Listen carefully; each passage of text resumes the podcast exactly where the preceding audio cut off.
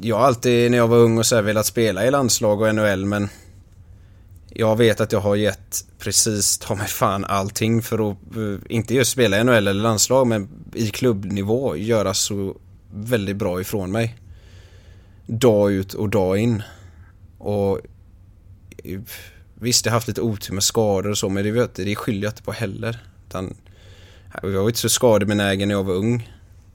Men jag var inte tillräckligt bra bara. Det, och det är jag väldigt fin med. Det, jag trivs jättebra med att spela i Frölunda eller i Timrå förr och kan leva på det. Det är fantastiskt tycker jag.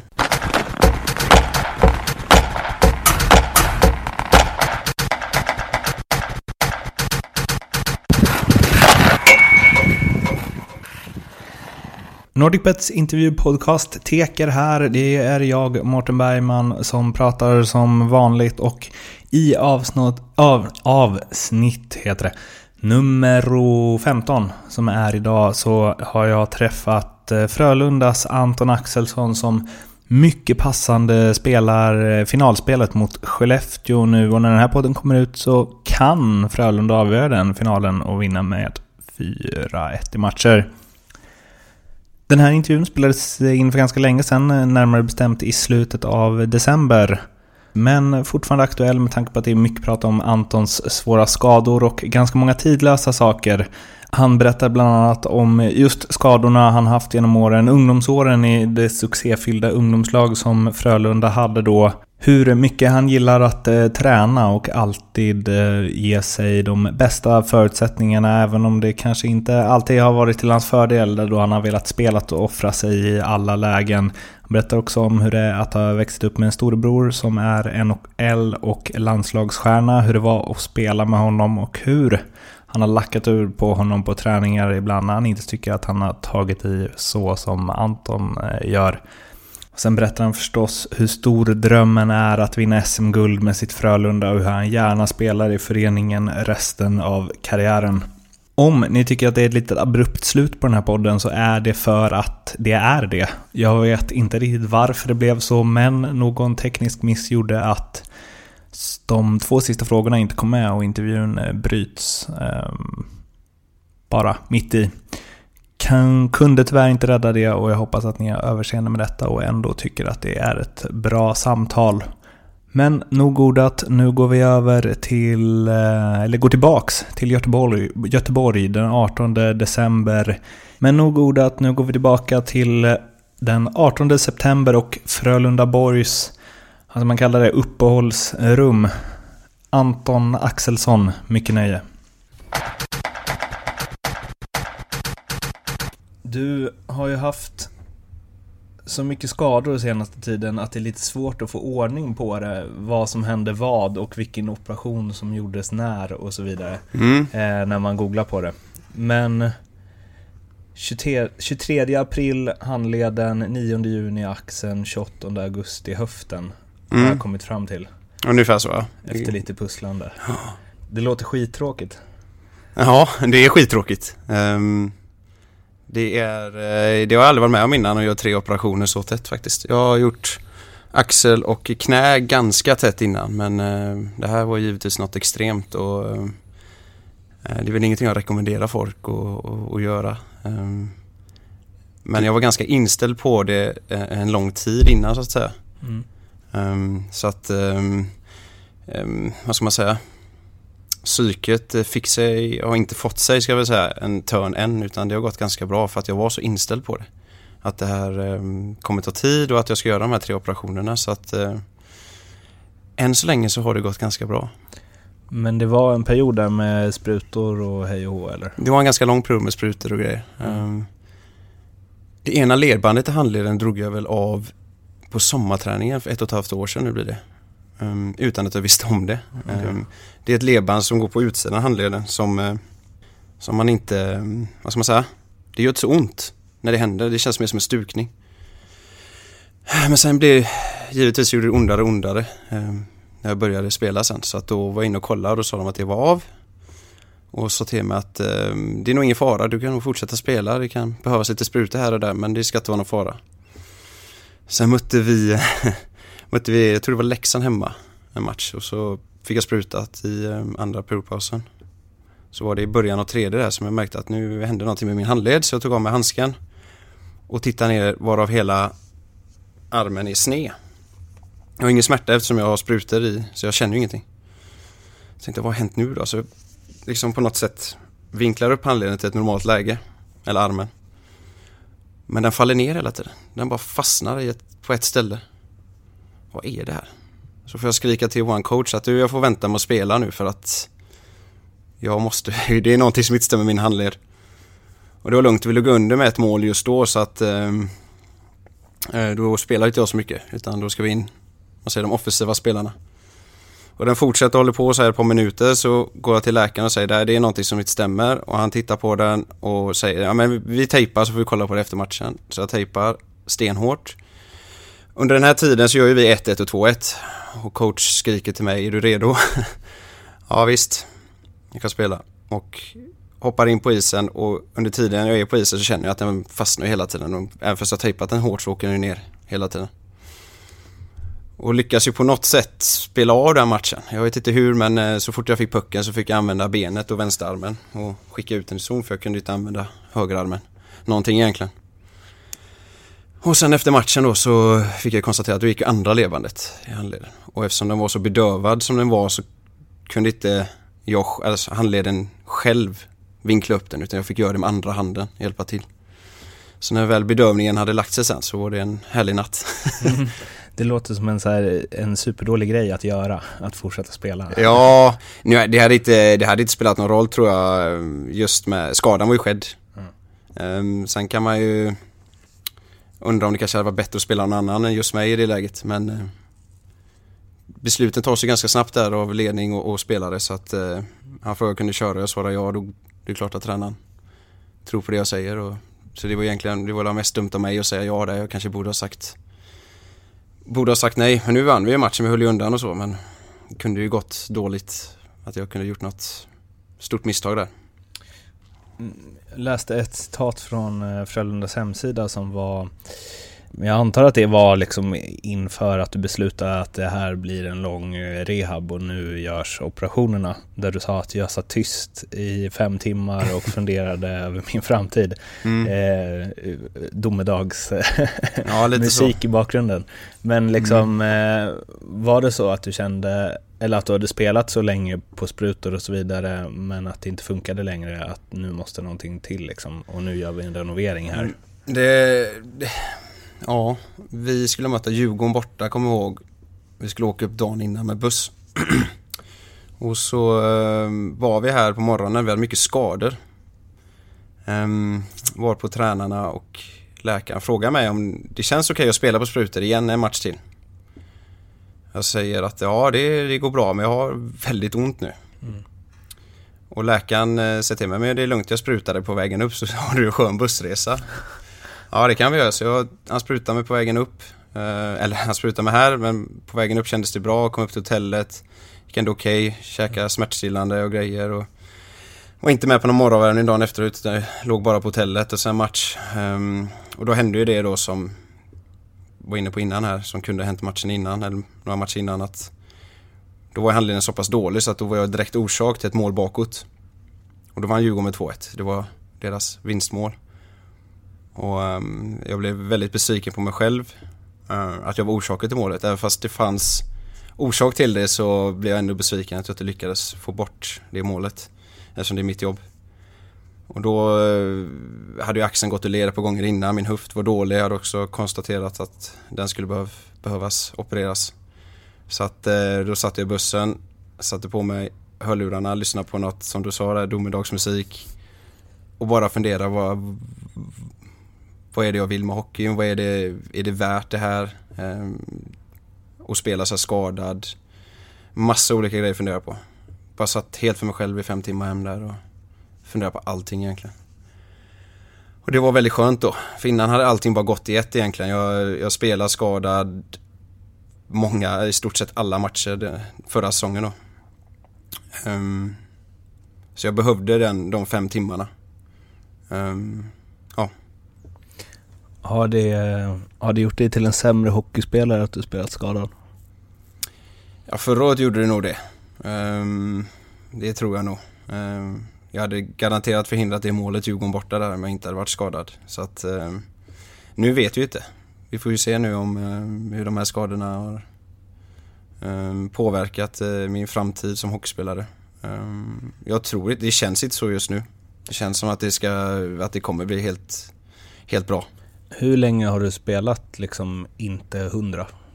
Mm. Det var egentligen hela förra säsongen. Hade jag inte en match där jag var hundra. Säsongen innan var jag, var jag i stort sett hundra hela säsongen. Sen har jag haft tidigare säsonger när jag var i Timrå när axlar gick i led. Um, ledband i knät som hade gått att spela ändå. och Grejer. Det hade också väldigt mycket skador så att um, ibland fick man bita ihop och spela då när vissa andra inte ville. När eh, gjorde du din senaste match? I... Jag var med någon, eller några av Växjö-matcherna i semifinalserien där. Men då spelade jag bara något boxplay här och där. Så att um, början av april var de. Och eh, nu när vi sitter här så är det alltså den 18 december va? Mm. Vad, eh, hur har du mått under den här tiden då du ja, vi gick genom gymmet här i Frölundaborg på väg till där vi sitter nu. Eh, och det är kanske inte din favoritplats i världen har jag förstått. Nej, det har ju blivit nästan min enda plats i världen senaste. Det och sjukhuset och mitt hem. Um, jag har mått ganska bra, eller jag har mått väldigt bra. Um, som jag var inne på innan, jag har varit väldigt inställd uh, under väldigt lång tid innan operationerna att det, att det skulle bli så här. Och det var ingen, det var ingen ting som kom pang bom, att nu ska du operera imorgon utan så att det har gått över förväntan faktiskt. Jag tänkte att du skulle få någon dipp, eh, det var jag inställd på men det har jag inte fått. Så att ehm, det har gått bra. Det var värre när jag drog korsbandet för fem år sedan. För då kom det pang. Mm. Um, då visste jag inte riktigt hur jag skulle hitta spänningen i vardagen. Men för du, du sa ehm, i en intervju där också kring mm, de jag läste om skadan så sa du att Eh, det, ska bli det ska bli så skönt att bara kunna göra vardagssaker igen. Ja. Eh, det känns som att du verkligen hade så här eh, ställt in dig på att här, här ska njutas av vardagen. Ja, efter handled och axeloperationen så kunde jag inte göra någonting. Jag kunde inte plocka ur en diskmaskin ens. Nej. Så det var, det, det var mer det jag var inne på, ja. att det ska bli skönt och... ja, det är väl inte jätteroligt att plocka ur en diskmaskin men eh, bära min dotter hade, gjorde jag inte någonting egentligen fram tills hon var tre månader. eh, hon är åtta och ett halvt nu. Så att eh, sådana grejer var ju extremt skönt att kunna börja, börja göra, hjälpa till i hemmet. Min sambo fick ju dra ett jättelass mm. Mm, hemma. Så att eh, det var skönt att kunna avlasta henne lite. Men just att det känns som Mm, jo, men jag pratade med mm, Nils Andersson om det. Att när han hade sin, han var ju han var väl skadad ett år tror jag, där i Djurgården nästan. Um, att han ändå passade på att göra sånt man inte kan göra när man spelar hockey. Liksom att man kan gå på vissa middagar, man kan hänga med vänner, man kanske kan åka iväg på någon semester. Eh, man behöver inte tacka nej till allt hela tiden och man behöver inte tänka på att det är katastrof om man somnar lite senare än ja, 11 liksom. Exakt så är det ju. Eh, det har jag också passat på att göra. Det är väl därför det inte har varit katastrof nu. Mm. Att jag eh, egentligen gjort allt det som Nils säger där. Gått på någon middag och, och varit vaken lite längre än någon natt. Var iväg, eh, min sambo är från Timrå så passade på att åka upp dit i september, oktober där, någon mm. gång. Um, så att jag har fått gjort en del. Um, som jag inte kunde göra annars, absolut. Det måste ju vara så här första gången du har kunnat göra sånt. Sen, alltså... Ja, med korsbandsskadan där så stack ja. jag ju till Vegas. Fast det var ju sig efter säsongen. Um, Eh, inte bara Vegas, jag var i USA i 22 dagar. Mm. Um, men då var det inte, då kunde jag inte träna så att säga, så mm. mycket. Som det var ganska nyopererat så då kunde jag fokusera på att ha skoj. Mm. Istället för att, att ligga i gymmet varje dag. Um, men nu, eh, ja, det har inte blivit sådär jättemycket grejer. Det har, det har spenderats väldigt mycket tid i gymmet, det måste jag säga. Ja, det har det. Ja. Kommer komma tillbaka bättre tränad än någonsin? Ja, det gör vi väl alltid hockeyspelare. Ja. Vi är väl alltid bättre tränade varje år. Så att... Och det har aldrig varit så bra sammanhållning i laget. Nej, precis. Hur har du utvecklats som, jag tänker att man kan vara på olika sätt när man är vid sidan av. Att liksom Um, om man ska generalisera lite, om man blir skadad när man är väldigt ung så kanske man har mer fokus på sig själv och blir stressad och att man vill komma tillbaks och så vidare. Att man inte ska tappa för mycket och så. Uh, och jag tänker när du liksom är i den här åldern, att man kanske har andra värden i livet och att man vet ungefär hur långt man kan ta sin hockeykarriär och man kanske är mer realistisk liksom, i synen på sig själv. Och man kanske också vill bidra mer till ett lag. Liksom. Eh, men hur som helst, din, ut, liksom, din utveckling, är du bättre på att vara en skadad spelare nu? Än det är jag absolut. Ja. Jag lärde mig mycket från eh, tidigare operationer. Eh, hur jag skulle hantera vardagen då. Uh, sen är det som du säger, man, man, man inser ju att hockeyn är varar inte för alltid. Uh, jag hoppas givetvis kunna spela många år till men jag har eller insett att uh, en dag kommer det ta slut. Det hade kunnat ta slut nu. Um, men det kommer det inte göra. Um, ja, framtiden att sticka till olika andra ligor den är väl som bortblåst. Det var den väl lite innan med. Eh, men nu är det ju verkligen bortblåst. Jag har inga, eh, inga direkta mål längre. Mer än att spela hockey. När man väl spelade hockey innan då hade man ju mål kanske med göra viss antal poäng eller vara si och så i, i, eh, i boxplay, att man inte skulle släppa in några mål där och sådär. Nu har man ju med mål att bara hänga med i en hockeymatch. Mm.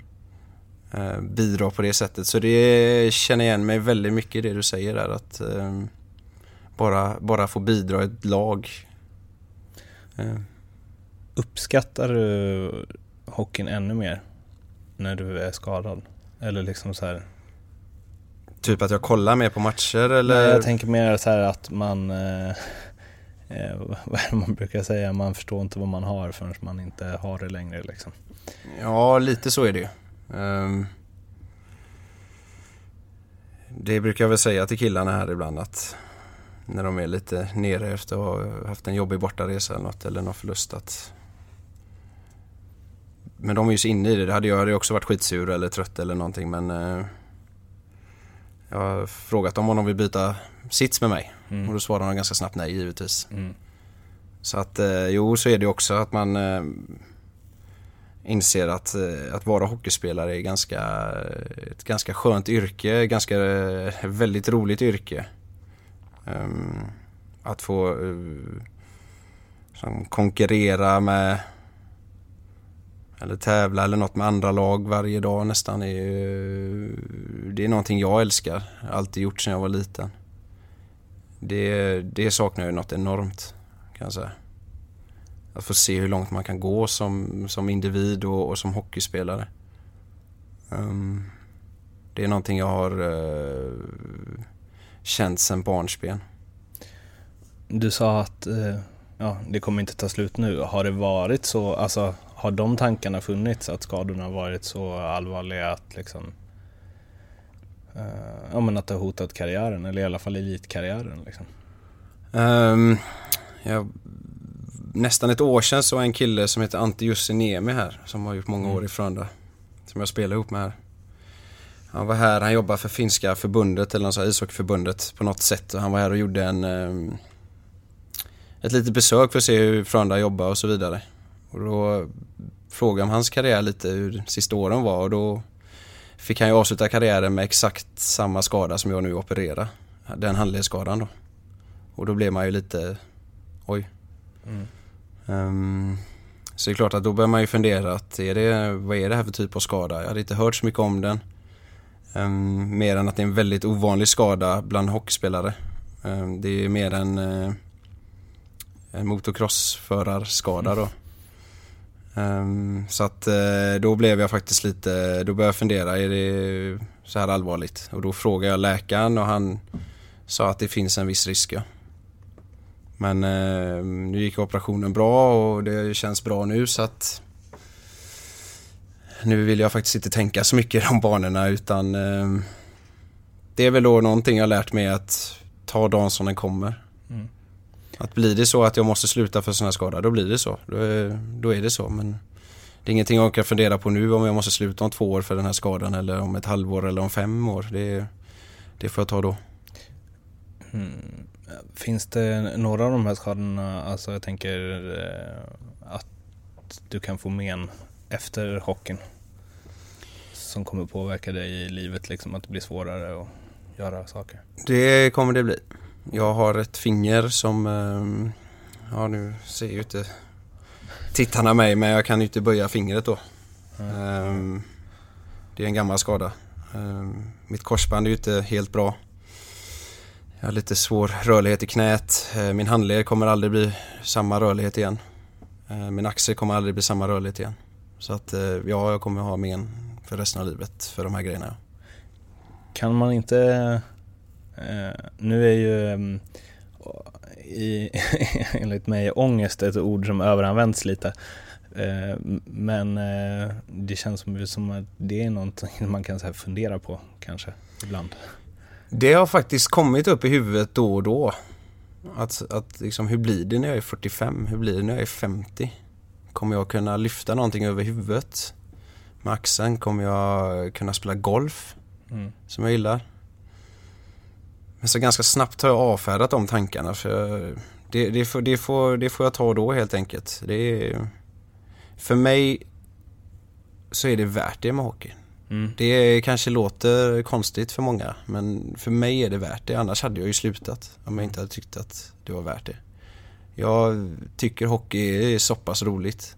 Mm. Så jag kommer spela tills jag inte får antingen av läkare eller av att jag inte platsar då helt enkelt. Att jag är för dålig. För att det där är ju verkligen något eh, som ofta kommer upp, eh, tänker när man diskuterar löner och hur mycket eh, idrottsmän och kvinnor tjänar liksom. Mm, att ja, men karriären varar inte för evigt och så. Mm. Eh, och eh, då kan man väl känna i vissa fall när spelare tjänar 50 miljoner om året att nej men det, det räcker fortfarande med en årslön då för att eh, man ska trygga upp framtiden. Men liksom när man tjänar, jag vet inte vad snitt SHL-lönen ligger på. Nej, jag har också dålig koll. måste väl vara runt 60 eller något kan jag tänka mm, mig. Något sånt kanske. Um, alltså vad man offrar i förhållande till alltså dels att man inte hinner någon annan utbildning under tiden. Men också att eh, det kan ju, ja, i alla fall små käppar i ett vardagligt hjul efteråt. Liksom. Det gör det ju. Um, jag fick ju hoppa av sista året på skolan. Eh, bland annat för att det kändes som det var nu eller aldrig med hockeyn och jag tänkte plugget kan jag på något sätt ta igen sen med den här chansen jag har, hade då med, med Frölunda. Den kanske inte kommer igen. Och då valde jag att hoppa av sista året på skolan för att uh, ja, vara med i A-laget och träna så att säga. Mm. Um, för mig då var det ju inget svårt beslut. Nu, uh, nu, efteråt så hade jag fortfarande gjort samma beslut men jag förstår ju kanske mer nu vad det är jag har missat. Mm. Och vi tjänar väldigt bra pengar men uh, så som skatterna är i Sverige och allting så blir det inte så mycket över ändå som kanske många tror att det blir. Um, så att det, är ju inte, vi sitter ju inte det kanske är fyra, fem, sex stycken som kan, kan luta sig tillbaka efter att ha gjort en SHL-karriär men mer är det inte. Mm. Så att um, det är per, inte per fotbolls, liksom, lite Zlatan-löner eller, nej inte ens per lag skulle jag säga, per, alltså i hela SHL ja, skulle jag säga. Mm. Som kan luta sig tillbaka efteråt, det är inte mer än så. Um, även om jag tjänat de pengarna så att jag lutar mig tillbaka ändå för jag skulle bli alldeles för rastlös. Mm. Hur, eh, om du hade varit en luta dig tillbaka person, mm. hur länge hade du kunnat luta dig tillbaka efter karriärens slut? Om den fortsätter tills mm. 35-ish. Ett halvår kanske. Så pass alltså? Jag hade inte kunnat luta mig tillbaka mer. Okay. Sen har jag varit tvungen att börja jobba med någonting. Jag är alldeles för rastlös. Um... Men om man ser det rent ekonomiskt liksom? Och, Jaha, du menar om jag skulle slutat nu, hur mycket jag kan luta mig tillbaka? Ja, ekonomiskt sett. Oj. Och då pratar vi ba, bara det du tjänat på hockeyn, inte någon sidosysslor eller något liksom. Då är jag med på din fråga. Ehm. Oj, det vet jag inte. Det beror på hur mycket jag sparar men uh, några få månader. Är det så? Mm. Det trodde man ju inte. Nej.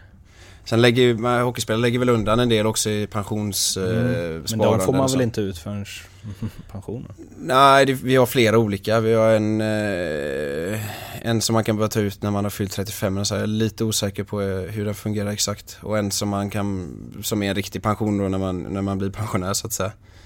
Ehm, det är klart jag har lite undanstoppat där men det är ingenting jag kan. Det är bara en, en liten ehm, ett par extra tusenlappar i månaden jag får extra i ett antal år. Mm. Mycket mer än så är det inte.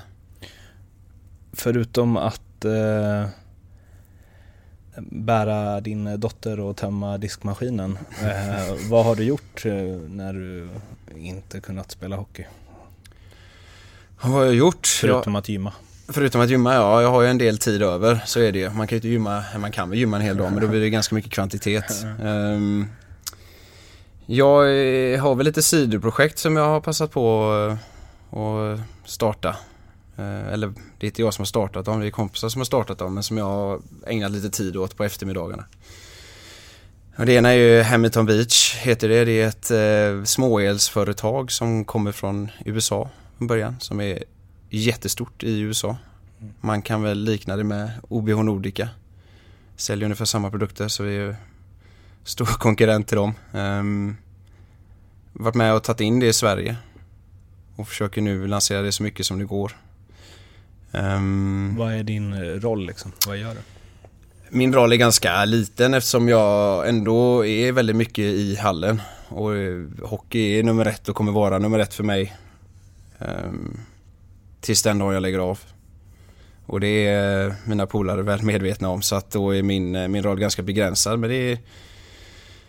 Prata... Jag har väl en del kontakter via hockeyn som jag kan prata med och så vidare. Ehm, så lite små grejer. Lite mail, lite samtal om dagen kanske. På sin höjd.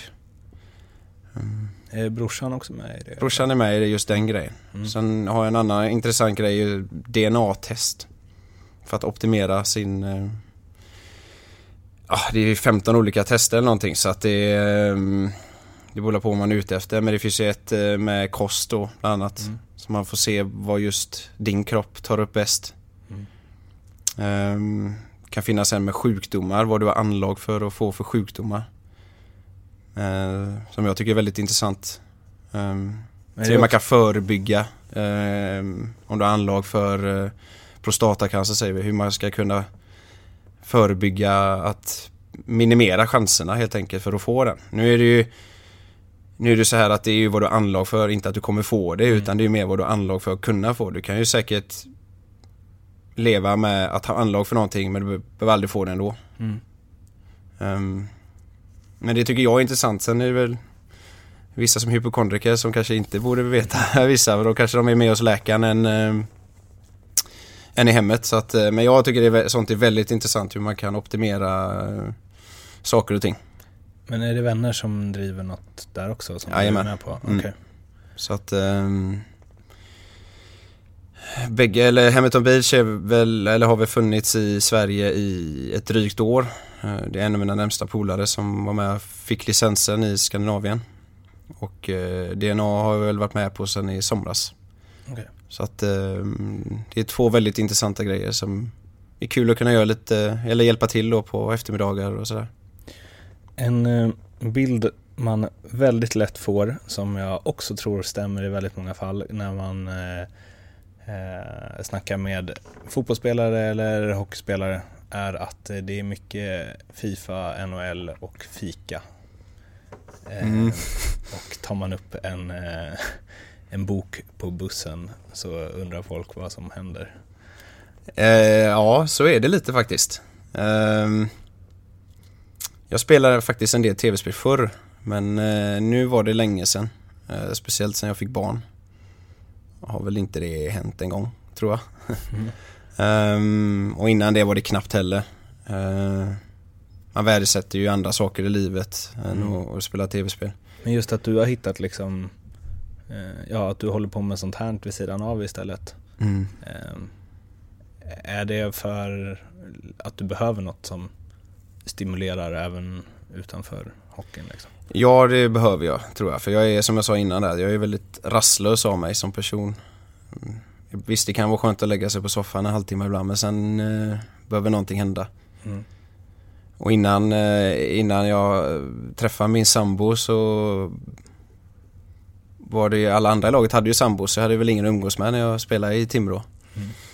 Bland annat, så då var det ju tv, eller ganska enkelt med att koppla ihop tv-spelet och köra igång. Mm. Eller gå och fika. Mm.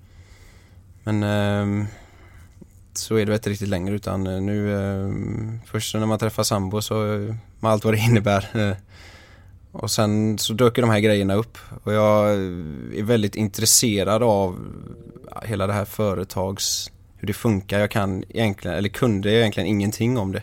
Mm. Eh, nu har jag väl lärt mig en del då. Och jag tycker det är väldigt intressant och jag är väldigt driven för att lära mig också. Är det någonting du ser dig själv göra när karriären tar slut? Absolut. Det är väl det som är tanken också. Att jag ska börja lära mig nu då när jag har tid över. Och även sen när jag börjar spela så har man vissa eftermiddagar som man inte har så mycket att göra.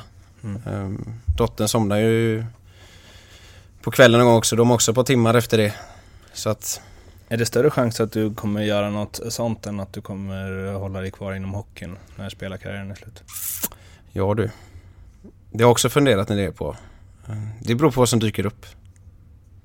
Jag tror eh, någon sån här tränarroll eller något sånt, det passar nog inte mig. Mm. Det skulle dyka upp någon scout, något, någon sån där grej, ja. Kanske. Mm. Nu får man se då vad det...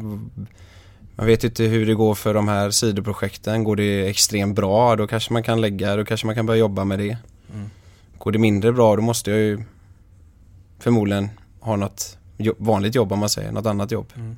Så att eh, det får, får vi ta då men förhoppningsvis ska ju de här grejerna gå bra. Mm. Um, och då är väl tanken att man kan börja jobba med det den dag man lägger av, när det nu är. Mm.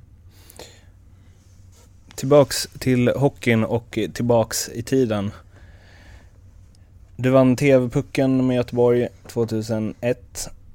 J18-guld 03, J18-guld 04 och J20-guld 05 juniorlandslag, draftad av Detroit. Mm. Det känns som att du var rätt bra i tonåren. Uh, ja, jag, uh, ja, jag blev bra. Jag var inte så bra i ungdomsåren. Mm. Eller jo, jag, visst var jag bra men inte, inte någon tokdominerande. Um, sen hände väl någonting, uh, TV-pucken spelade inte så mycket heller. Det var väldigt många före mig där och det var ju helt enkelt för att jag inte var så bra då. Men jag kom med bland de sista spelarna i TV-pucken. Och gick väl okej okay i TV-pucken, vi vann ju. Sen hände någonting första junioråret. Då fick jag Emil Olsén och Thomas Sten som tränare. Och i början av den säsongen så platsade jag inte ens eh, när vi skulle åka iväg och skulle möta HV borta tror jag, en träningsmatch. Då fick jag inte ens följa med. För att jag var för dålig helt enkelt. Och sen så kände jag väl själv också att nu får jag hitta på någonting här om jag ska vara med och spela i 18. Och eh, då tog jag tag i det och så gick det bra på matcher och sen flöt det på något fruktansvärt måste jag säga. Vad var det du hittade på då? Nej, jag bestämde mig att jag måste vara bättre än många spelare här nu för att jag ska spela. Det var inte mer än så egentligen. Jag var tvungen att vara bättre än de fem till höger om mig här om jag ska få spela och då tänkte jag då ska jag vad är det de gör bra? Det är ganska många grejer. Då måste jag göra ytterligare en grej bra. Plus allt det som de redan gör. Och då tittade jag lite på vad andra gjorde och hur de, varför de fick spela och så såg jag till att göra det och så lite därtill. Och det har ju följt med mig hela karriären sen. Om vi spolar tillbaks ännu mer liksom pojkåren så. Var mm. du en stjärna då? Och sen så att det liksom att du fick lite mothugg när nästa steg skulle tas? Eller? Ja, stjärna var jag inte men jag var, var ju bland topp tre i min årskull varje. Jag fick alltid spela med de som var äldre och sådär. Men jag kan inte påstå att jag var någon superstjärna. Det var, i, jag var nog ingen spelare som det snackades om i, i distriktet. Det, det var jag inte. Så därför tyckte jag väl kanske inte att det var så konstigt när jag var bänkad i J18. Men um, jag kände väl att bänkad kan jag inte vara. Innan har jag alltid fått spela i alla fall. Det här funkar inte. Mm. Nu måste jag se till att få spela här. Och det var väl då jag bestämde mig att det här, eh, nu måste jag ta tag i det. Det här, eh, det här funkar inte. Har, har du liksom, har du alltid varit motiverad och eh, känt tydligt att du vill bli hockeyproffs? Eh, ja, det ska jag nog säga. Det jag, farsan har ju tagit med mig till Skandinavien sedan jag var liten. Mm. Sen började ju brorsan spela i Skandinavien när jag var 7-8 år. Så att, eh, och fick följa med ner i omklädningsrummet och hela den biten. Så att eh, Frölunda var ju nummer ett för mig. Det var större än NHL när jag växte upp. Mm. Det, var, det var det enda som gällde att jag skulle spela i A-laget i Frölunda. Mm. Så att eh, Sen just hockeyproffs eller tjäna pengar och hela den biten var väl lite Det hade man inte så mycket tankar på förrän man blev det egentligen. Mm.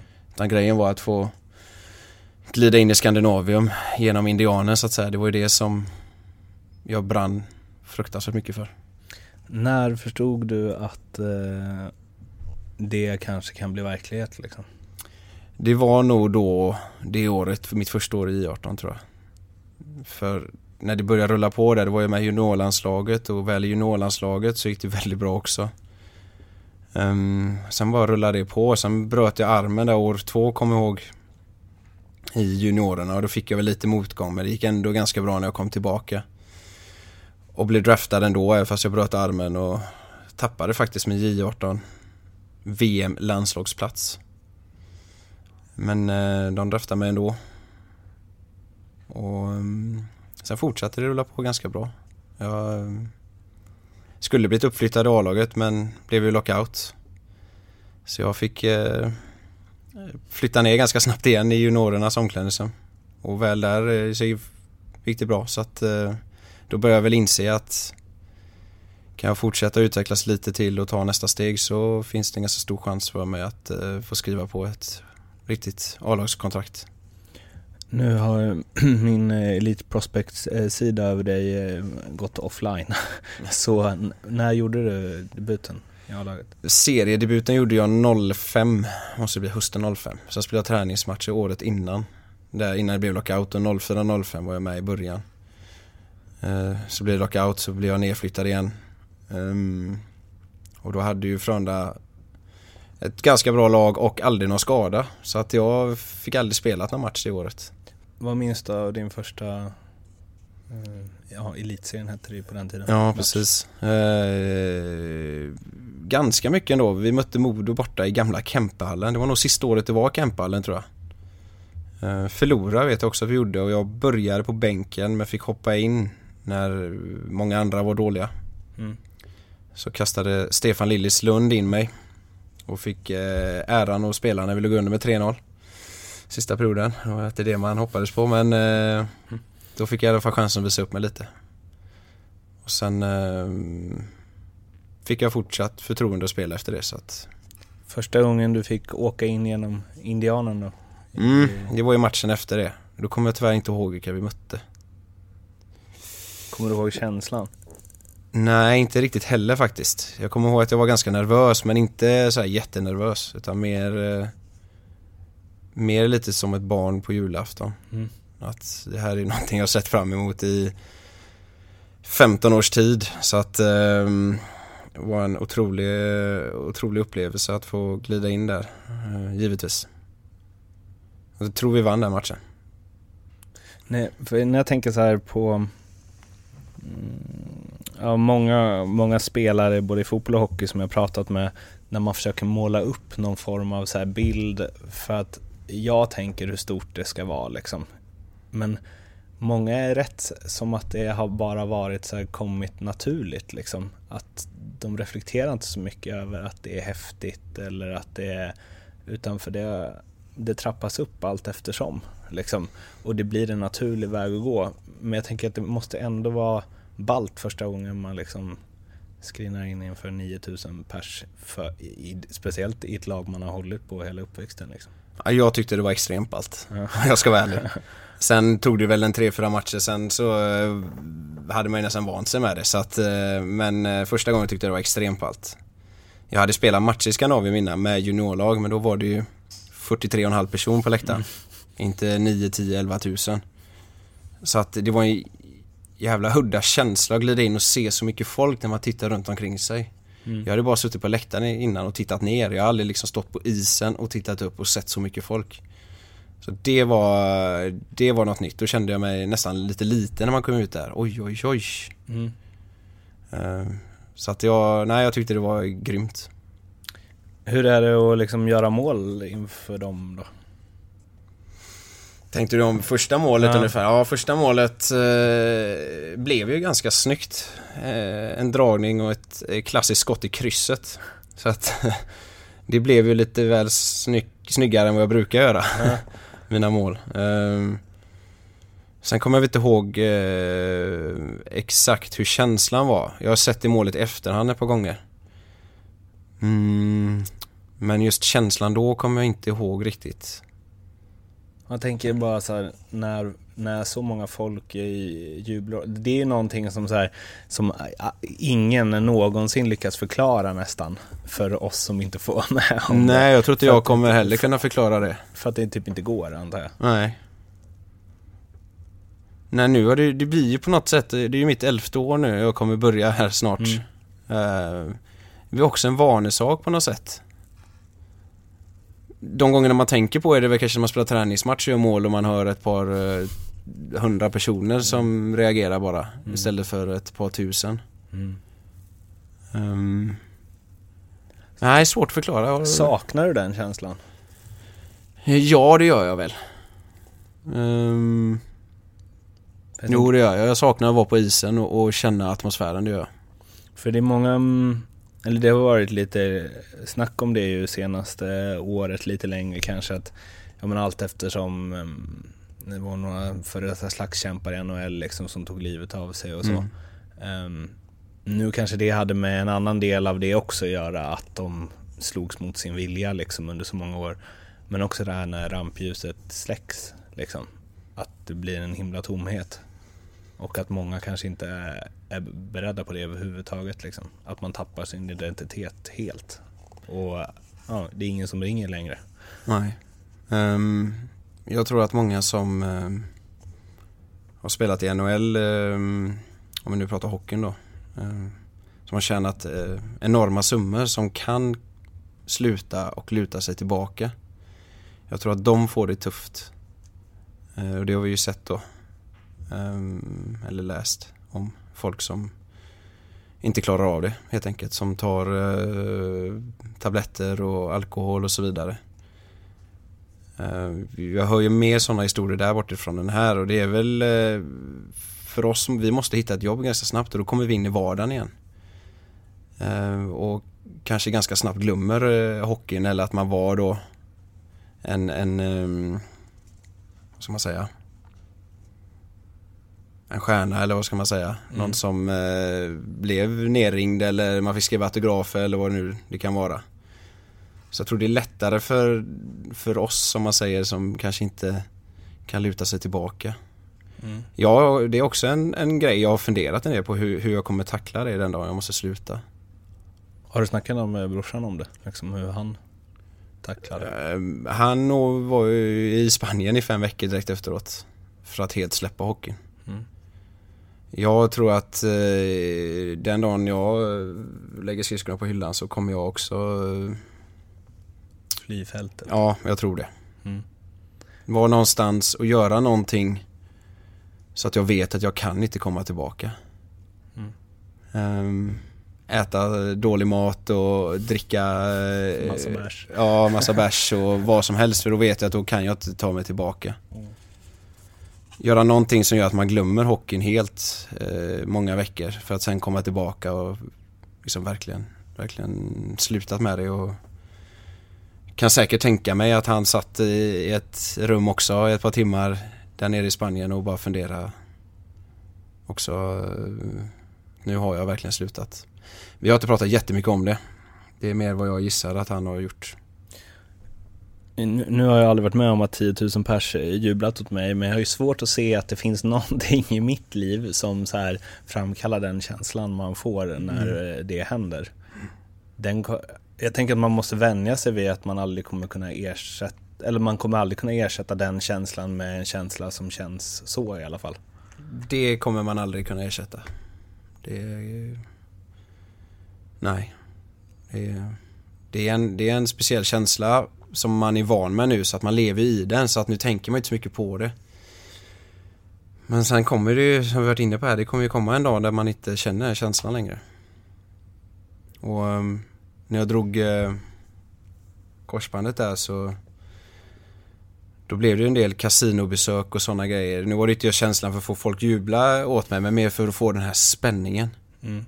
Eh, det var det jag, eller det jag saknar nu också men speciellt då efter korsbandsoperationen då saknade jag det så otroligt mycket. Så att då kunde jag gå dit och jag kunde spela småsummor. Det spelar liksom ingen roll bara jag fick den här känslan av att vinna eller förlora någonting. Alltså Mm. den saknade jag. Och saknar nu. Fan, ändå lite läbbigt att man gör det tänker jag. Mm.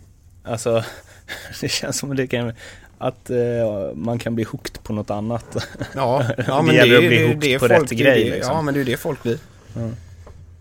De behöver, alltså det är alkohol och droger och grejer som har florerat eh, bland eh, folk som har lagt av för att de, de mår inte bra. Har du sett det på nära håll någon gång? Faktiskt inte, tack och lov. Mm. Inte bland eh, i, alltså elitidrottare har jag inte sett det. Mm. Ehm, så att ja, det är skönt att det inte finns här. Nu har inte jag spelat där borta så att jag har inte träffat sådana som har lagt av där borta. Mm. Så jag kan inte kan inte svara. Det är ju mer vad jag har läst att, eh, och hört. Så att eh, här är det ju inte alls mycket sånt. Mm. I stort sett ingenting. Men tänker tidigare lagkamrater och så som har slutat eh, Alltså pr- Pratar man om den grejen när han spelar att det kan vara svårt att lägga av? Det de flesta säger är ju att de saknar omklädningsrumssnacket Mm. och tugget. Mm. Men att det ändå går bra. Mm. Och alla mina gamla polare som har lagt av har ju alltid studsat in i något nytt direkt. Mm. Så att då har de klarat av det bra genom att nu börjar nästa grej och nu måste jag jobba 8 till 5. Jag har Mm. inget val. Mm. Så att då eh, har de klarat sig bra på det, tror, tror jag. Det här är ju, jag vet inte om det här är fakta utan det är bara vad jag tror Mm. och kan tänka mig att det blir så om man sitter med 140 miljoner på banken och så ska du få ett jobb där du tjänar 280 000 per år och du ska jobba 8 till 5. Det är klart det är svårt att motivera sig till att göra det när man lika väl kan gå hemma Mm. och göra något annat. Mm. Så att ehm, Men att det då också kanske blir Ja, det gäller ju att välja rätt ställen och placera dem eller spendera de pengarna på i sådana Mm. fall liksom. absolut. Det är... Ja, jag, jag vet inte hur det där fungerar eftersom jag själv inte eh, gör det. Kanske inte kommer hamna där. Nej, det kommer jag Eller? absolut inte göra. Så att... Eh, som sagt, det är, det är lätt för mig att sitta och säga eh, hur man ska göra eller inte göra. Men eh, jag kan bara tänka mig att det, att det är lätt att det blir så. Tillbaks till eh, de framgångsrika junioråren och typ eh, TV-pucken och så. Jag kom på det när vi snackade om det nu. Mm. Var det, det var, var det den upplagan med de här eh, tvilling... Jajamän, Bröderna Wikner ja. Det var det? För de kommer jag ihåg var svinbra. Mm, det var det. Eh, men de blev aldrig mer än division 1 eller all, AIK någon sväng De var AIK en sväng i Allsvenskan, ja precis. Och sen var de i några division 1-klubbar och division 2. Mm. Ehm, hade de fortsatt satsa så hade de kunnat spela hockey på hög nivå än idag, det tror jag. Så att eh, det var mer att de tyckte inte det var lika kul längre. Mm. Eller de tyckte inte det var lika kul att satsa. Så att då spelade de i division 2. Och de eh, vet ju vad som... Att de måste träna varje dag för att, hänga med och det ledsnade de på. Kan Mm. man säga. Och då eh, skaffar de flickvänner och den ena tvillingen är ju tillsammans med min kusin så han stöter ju på Mm. ganska ofta. Ehm, ehm, så att eh, de, de valde andra grejer istället. Ehm, jobba och det civila så att eh, Hur ser du på den delen generellt liksom från ungdomsåren? Du måste ju spelat med ganska många talangfulla spelare Mm. i, de, i det Frölunda-lagen liksom. Det här med talang kontra att eh, kunna ge allt och liksom träna Mm. hårdast och så. Hur många som var bäst då blev bäst? Liksom? mm, ganska många ändå. Louis Eriksson är väl ett exempel. Som Mm. Sebastian Karlsson Mm. eh, har haft en, en väldigt bra karriär. Hade med Kalle Olsson i Örebro, Anders Eriksson i Örebro hade vi, Patrik Zackrisson i Skellefteå, Fredrik Pettersson i Lugano, Kristoffer Persson som är här, Mattias Porseland i eh, Brynäs, Joel Istedt som är i Karlskoga. Han var en jävligt bra... Vi hade ett par Årgång, årgångar där, nu, nu pratar jag på tre årgångar här, nu är Ja. jag på 85, 86, 87 här nu. Um, det är laget som. Patrik Karlsson. Patrik Karlsson som är här. Robin Figren som jag född 88 var ju en supertalang då och var även med och nosade med oss redan när han var 16 år. Var Ritola ner en sväng och lirade med också? Han var nere eh, en säsong bara, Ja, eller en och en halv. Sen flyttade han tillbaka till Leksand. Så han var också här. Sväng. Hade vi mer? Ja. Ja, vi Det är hade... extremt många ändå som har Ja. l- lyckats. Det är det. Men var, var det så, skulle man kunna säga att det var liksom de tio som var bäst då som blev de tio också? Mm. Skulle jag säga. Det är bröderna Wikner kanske också som, de var väldigt bra de med. De Mm. var, ja de var extremt bra i junioråren. Ehm, men, ja. Det går inte alltid som man har tänkt sig kanske. Hur mycket ser du på dig själv, eh, talang kontra hårt jobb? För att du är där du är idag. En blandning. Men är det tror jag. 50-50 liksom? Ja. Ja, det tror jag. Det är svårt att, det är svårt att svara på. Jag har alltid jobbat hårt, det har jag. Det är någonting som farsan printade in i mig sen, sen jag var liten. Mm. Han har aldrig brytt sig om eh, resultat eller poäng eller... Utan han har alltid varit med att svikit till dina lagkamrater, jobba hårt. Mm. Ehm, samma sak om jag skulle jobba, att det hade varit... Han har aldrig lagt sig i hockeyn på något sätt, eller fotboll eller innebandy eller vad jag höll på med. Ehm, så att det, det, är väl, det är väl någonting jag är tacksam för idag, att han har... Att han lärde mig i tidiga år. Även morsan var också hård med det. Om det så var att jag skulle plugga då eller vad, vad som helst. Så att... Um, det var länge sedan jag tänkte tillbaka till det här märker jag nu. Ehm, Men liksom uppfostran, att det var... jag har väl alltid prioriterat hårt jobb. Mm. Det har jag. Ehm, när jag var junior så min offensiv var ju på den nivån väldigt bra. Mm. Sen när jag tog steget upp till seniornivå så märkte jag väl efter ett tag att det är folk som är bättre än mig offensivt. Jag tycker jag har en del offensiva kvaliteter, det är bara det att det är folk som är som är ännu bättre. Mm. Och då eh, får man ju stå tillbaka i powerplay och sånt. Um, vilket jag inte har några problem med. Men hade de frågat mig om jag kan tänka mig att ta en roll i powerplay så hade jag aldrig svarat nej. Men när man hör dig prata så känns det som att eh, du är så här verkligen eh, accepterat den roll som du har fått och försökt maximera den. Så är alltså det. sättet du pratar om att så här, eh, stoppa motståndarna från att göra mål Mm. är ju som en målskytt pratar om att göra mål. Mm. Jo, det, det, det har ju varit mitt jobb i stort sett 11, 11 år Mm. på, på den här nivån. Så att eh, det är någonting jag tycker om också. Ehm, det är någonting jag eh, har välkomnat. Inte bara för att brorsan hade det som jobb utan det är... Man, man finner väl sin roll på något sätt när man, när man är 20, 21, 22 där och så... tyckte väl jag att det var kul att, att jag bidrar till laget på något sätt. Det är ju det är ju en väldigt viktig del i, i ett lag att man har sådana spelare som klarar av att göra det. På absolut högsta nivå också. Jag har alltid sagt eh, när folk har frågat mig vad jag vill, eller tränare rättare sagt har frågat mig vad, vad jag för mål med säsongen. Då säger jag alltid att jag ska vara landslagsmässig på det jag gör. Mm. Man blir inte uttagen i landslaget på det, det kan jag berätta. Men man vill ändå vara landslagsmässig i det jag gör. Vi har en, väldigt hög nivå i, i boxplay och i, i att inte släppa in mål bakåt. Eller vara orsaken till att släppa in mål bakåt. Där ska jag vara en extremt hög nivå. Det har jag som krav på mig själv varje säsong. Att där ska jag vara i topp. Mm. Tycker du att det är lika roligt som att liksom göra mål? Ja, det kan jag tycka. Mm. Det kan jag. Men jag tycker även om att göra mål. Och jag eh, sticker gärna med i anfall givetvis och jag försöker alltid skapa någonting när jag kommer anfall så.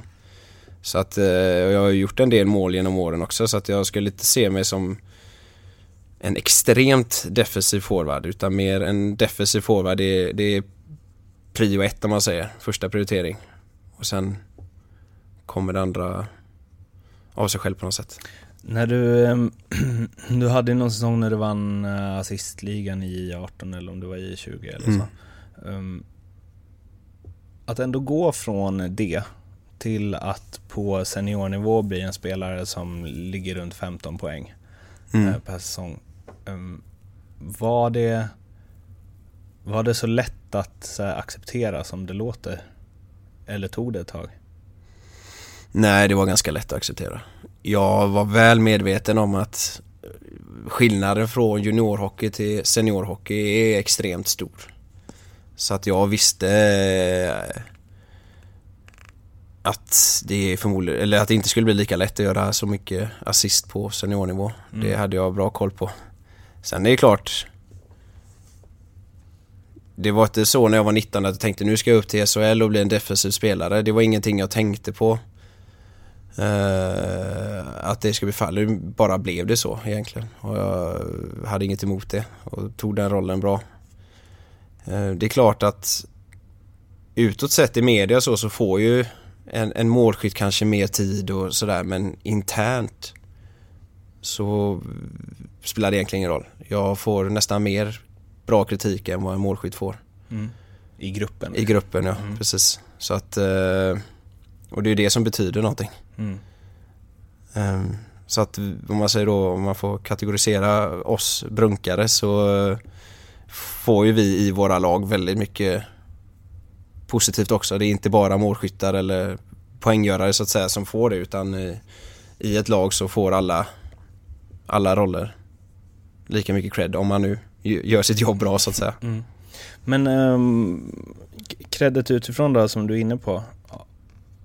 Kan, kan du någon gång känna att, så här, att det hade varit gött med mer rubriker? Nej. Aldrig? Nej.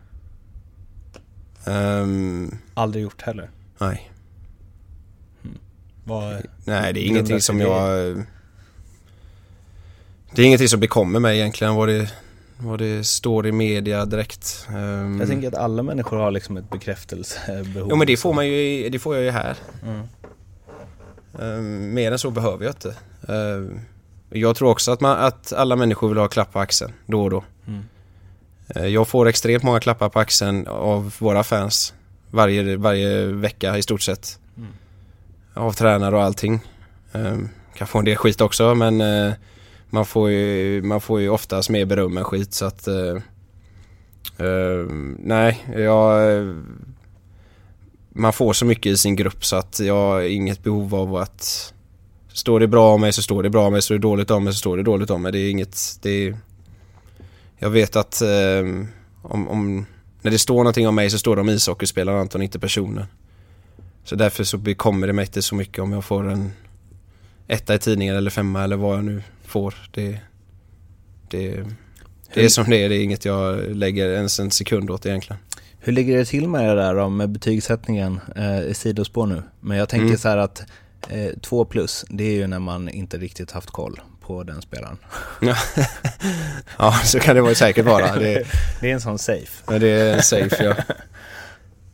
tycker du att de stämmer? Läser du rent? Nej, Alla det, läser. jag har, ja, jag, jag kan läsa om oss, absolut. Men frågan är om jag bryr mig. Alltså, jag... eh, När jag går in och läser en tidning så brukar jag läsa om andra hockeynyheter mer än de egna har jag ju koll på. Mm. Eh, Jag vet ju vad vi har gjort och inte gjort och jag vet vad jag har gjort och inte gjort. Men det är klart att jag har eh, sett betyg på mig själv men det är ingenting jag har Det är ingenting jag har brytt mig om direkt. Om, om, man, om man ställde dem, det här är ju ganska intressant faktiskt, om man ställde så här, eh, betygen i Expressen och Aftonbladet, de här plus eller getingarna efter varje match, mot vad din tränare skulle sätta, Mm. hur, det hade inte varit karbonpapper där eller? Det hade inte varit samma betyg nej. Nej. Tror du det hade varit långt ifrån? Ja, Alltså, det man- vet jag inte riktigt. Jag kan alltså, Men tycker du att de ligger rätt i betyg, alltså generellt över hela ja, laget? nu liksom? kan jag inte direkt påstå att jag har läst betyg på ett bra tag Ja. men eh, Det kanske de eh, Oftast är det ju en person som sätter betygen. Då är det ju vad den personen tycker. Mm. Det är ju inte vad 400 000 personer tycker utan Mm. det är vad en person tycker. Och som ju säkerligen har sett många matcher så att det är Han har säkert, eller hon, bra koll på vem som är bra eller inte bra. Men det är ju uppifrån läktaren sett. Mm. Han har ju inte, den personen har inte en aning om vad den killen om, det kan ju finnas någon på bänken som har fått igång laget något fruktansvärt. Mm. Som inte den personen på läktaren har en aning om. Mm. Det finns så mycket mer än, än det som just händer på isen Mm. och målskyttet så att säga eller assist eller ett eh, bra hemjobb eller vad som helst. Eh, eh, ja, så att det, det är så mycket mer än det. En till grej om det här med din, eh, att acceptera sin roll. Jag Mm. tänker att eh, för att komma någonstans inom idrotten och i alla fall på den nivån som du är så måste man, eller kanske inte måste, men jag tänker att nästan alla, 99 av 100 som är så, tänker och tycker att de är bättre än vad de är. För att man måste ha, man måste tycka att man själv är bra. Man måste tro på sig själv så mycket och så vidare. Ehm, och att det är också kanske en grej som så här, att med åren att man inser mer hur bra man faktiskt är, vart ens tak ligger. Att du kanske nu liksom förstår att du kommer inte lira i NHL. Liksom. Intressant fråga. Eh, ja, det är... Jag tror också att det måste vara så att man, att man tror att man är lite bättre än vad man är. Eh, eller kanske mer att när man var 17 och 18 och liksom tittade på A-lagsspelarna och tänkte att det där kan jag med göra. Mm. Varför skulle inte jag kunna göra det? där? Mm. Det var nog mer så man tänkte. Nu när jag tänker tillbaka på det. Mm.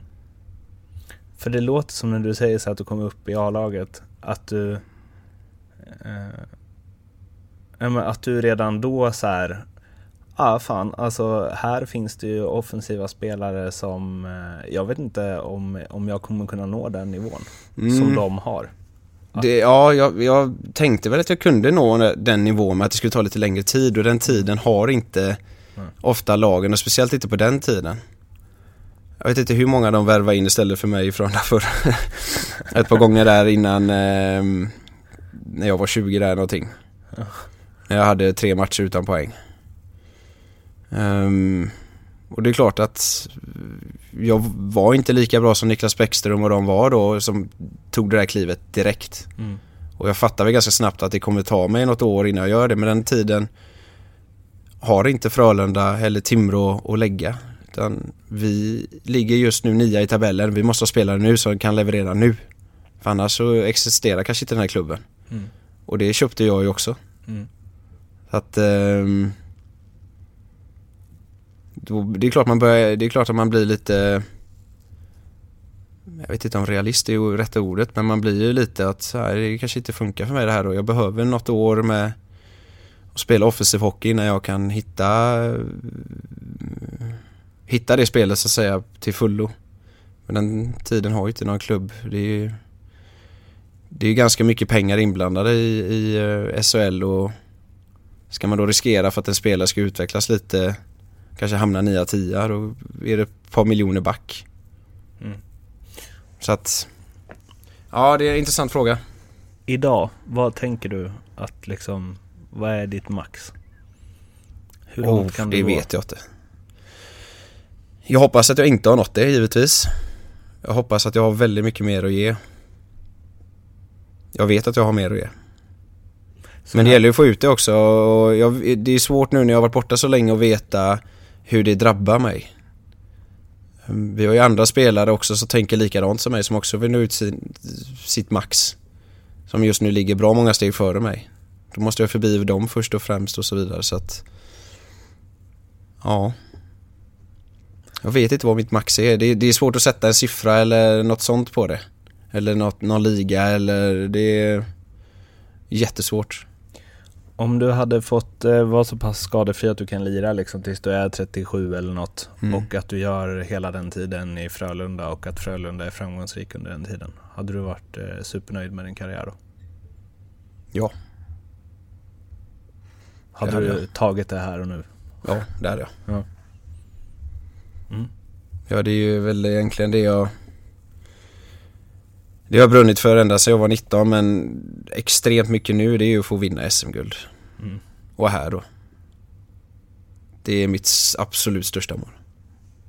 Senaste SM-guldet, då var det ditt sista Ja, då var jag precis utanför år. det här laget. Ja. Mm. Så då eh, var jag inte med. Men du såg det ändå på nära håll? Det gjorde jag. Mm. Jag var med på festen efteråt också. Hur, eh, vad, vad gjorde du det med för känslor? Bara glädje eller fan vad jag hade velat vara med och lira här? Nej, då var jag så långt borta. Eller jag, jag var ju två skador ifrån, eller en skada ifrån. Så så långt borta var jag inte. Men jag hade ju inte gjort en match med, Mm. med laget. Så att det kändes extremt långt borta. Mm. Så där hade jag, och hade jag varit med så hade jag spelat tre minuter per match också. Så att det hade inte känts något. Plus att på den tiden så, vi vann ju varje år med juniorerna. A-laget hade ju vunnit två år innan, vann då igen. Vi gick till final mitt första år som senior. Då var det ju mer När kommer vi vinna? Är det ett år eller är det två år? Mm. Det var inte att det skulle Jag tror aldrig det skulle ta tio år Eller mer nu då Mm. Tills vi kommer vinna igen Ehm, Jag höll på att slänga silvermedaljen när jag fick den När vi åkte, eller åkte ut, när vi förlorade mot Färjestad i finalen 06 För jag tänkte vi vinner nästa år, det är inga problem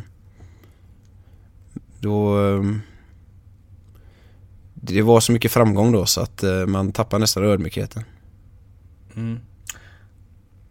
Var det 2010 som ni kom nia? mm, Eller Två- 11? Ja, 11, 10-11 säsongen. Det var mitt sista i Timrå. Så jag var inte här då, men då kom de med Ja, 9 eller 10 och vi kom också det med Timrå. ja.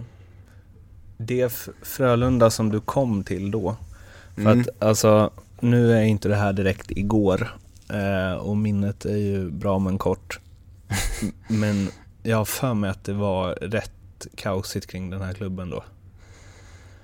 Ja, det var nog säkert mer kaos kanske för andra och då för mig. För, för lagets del så har alltid allting funkat väldigt bra och det, det är klart det bytte så mycket folk här då. Det var ingenting vi märkte så mycket av. Men det känns som, för det, du sa att du gjorde, du gjorde Timrå sist, du spelade i Timrå när Frölunda kom nia då Mm. och sen så kom du hit säsongen efter. Mm. Det var väl någonstans där som så här, det Frölunda vi ser idag började byggas liksom. Ja. Mm. Var det tydligt att det här är en stukad förening som du kom tillbaks till? Liksom? Nej, det var inte tydligt. Ja. Nej.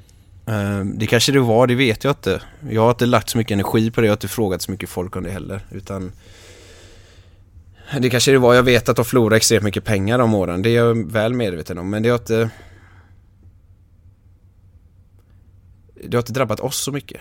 Vi har fått våra löner, allt, allt är sköts väldigt proffsigt här. Mm.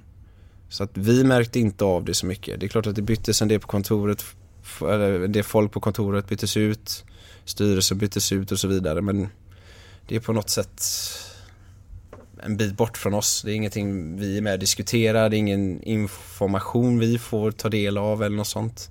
Men, det- men det känns, jag kommer tänka på det när du sa det, att, så här, ja, att man kanske tappade ödmjukheten. Mm. att där känns det som, nu var inte du här då, men där kulminerade väl det på något sätt? Det gjorde det liksom- säkert. Men eh, när de gjorde den satsningen för andra, då fick inte jag vara kvar där. Um, även fast inte jag fick vara kvar där så stöttade jag på något sätt den satsningen då. Så att jag tyckte det lät, jag gillade att Frölunda stack ut hakan lite, det ska jag vara ärlig med att säga. Just då, sen blev det ju fel och jag hade ju också fel då eftersom jag trodde att det skulle gå vägen för dem. Ehm, så att det är alltid lätt att vara efterklok. Mm. De gjorde en satsning och det gick inte. Ehm, sen är det klart att man kanske kunde ha gjort saker och ting annorlunda. Eller man kunde gjort det. Men nu gick det inte. Och det, så är det många företag eller andra klubbar som gör också. Man gör en satsning mot ett tydligt mål. Det gick inte hem. Och då blir det ofta konsekvenser och kanske Så ännu blir det. mer i en, så här, i en sån här business som engagerar så mycket folk och eh, bevakas Ja, så väl, precis. liksom. det, det, blev, det blev ju väldigt mycket media och, och hela den biten. Men, ja. Jag låter, brydde mig inte så jättemycket om det utan det, det är inte mitt jobb att göra det heller utan mitt jobb är att, att prestera på isen och det försöker jag alltid göra. Sen vad som händer runt omkring det, ja, det, det får de, vad ska man säga, de som det berör, det får de jobba med eller ta tag i. Så att eh, lägga in fokus på. Hur eh, gött var det att eh, de ville ha tillbaka dig? Det var, det var väldigt kul, givetvis. Jag, jag trivdes väldigt bra uppe i Timrå så att jag... Det var inget måste för mig att flytta därifrån. Det var ingen måste att spela ifrån där då. Men eh, jag hade precis dragit, det var då jag drog korsbandet. Eh, Timrå avvaktade med att skriva nytt med mig. Och Frölunda var faktiskt först på att höra av sig. Och jag skrev på Blev du förvånad? Ehm, ja, det hade gått ganska bra för mig i Timrå den sista tiden. Även fast jag dr- drog korsbandet där så hade det gått ganska bra innan det. Uh, hade väl lite på känn att de skulle höra av sig. För att jag hade hört om att de skulle satsa lite på hemvändare. Mm. Hörde av sig ganska sent efter säsongen. Det är ju inte jättevanligt. Att man tar första kontakten efter säsongen. Men det gjorde de. Och då, det var ju då jag åkte till USA, där, till Vegas. Jag skrev på papperna när jag var i, i Vegas. fick, låna, fick gå in i någon sån business center där och så fick jag skrivit ut papperna, skrivit på, scannat in, skickat tillbaka till Frölunda. Det är ändå en bra filmscen. Ja, eller hur? Det var... Eh, jag fick avvakta med den goda drycken fram till jag hade skrivit på papperna. Läsa det noga. Ja, verkligen. Att det inte var några konstiga grejer i det. Eh, mm, Nej, precis. Var, ehm, var är ni... Ja, nu spelar ju inte du just nu eftersom du har varit skadad och rehabbar, men liksom vad... Dels som spelare, men också så här, jag tänker ändå att man får lite, lite, lite mer utifrån blick när man inte spelar. Mm. Var är den här eh, föreningen idag? Vad är ni på väg mot? Vi eh, har väl varit på väg sen jag kom hem. Det var väldigt ödmjukt sagt av mig nu. Det är jag som har ändrat på allting. Nej men det var väl, det, det var väl, det blev ju något form av, eh, vad ska jag säga, ett slut där med det gamla och så ändrade vi på mycket där när jag, det var ju den vevan jag flyttade hem, så det kanske låter bättre att säga så. Och sen dess har vi väl hela tiden tagit småsteg tycker jag.